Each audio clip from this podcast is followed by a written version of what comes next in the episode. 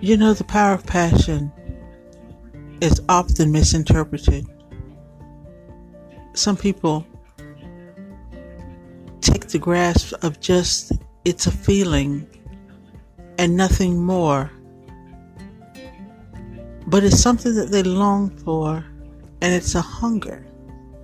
Not being able to experience the real touch of someone who is passionate, or even just a sultry look that they give you that gives you a tingle, making you feel a certain kind of way.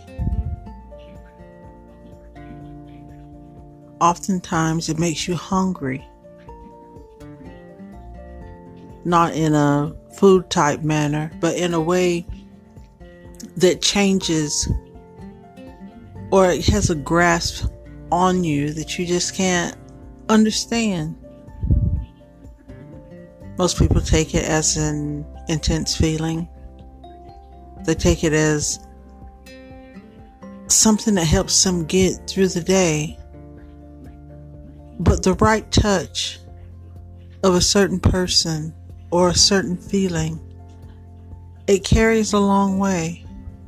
It helps to involve whenever you decide to go into a relationship. It makes you know who, what, where, when, and how that person might be a part of your life, even for a short time or maybe for the long haul. But the one thing we can't do is allow a passionate gesture to turn into something that's not in the right way, or even someone getting the wrong impression. But being wrong about a situation, you're able to tell that person this, that, and the other might need to be changed, or even a slight suggestion, so that whenever you're able to sit and talk or either be with that person, it's an aura that comes through your body and it surrounds the two of you It's where you don't have to speak.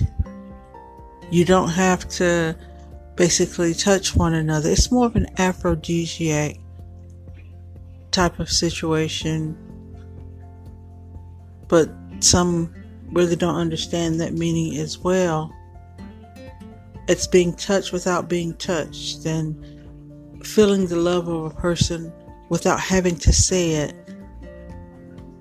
That no words can explain, that they already know, they understand, and the feeling is mutual. So, whenever you say that you have a passionate feeling for someone, make sure that you test that feeling. Don't just tell someone, hey, I'm into you, I love you, I long for you, but it's something that will grow. And whenever you see that person, it's a lot more than, like I say, just words.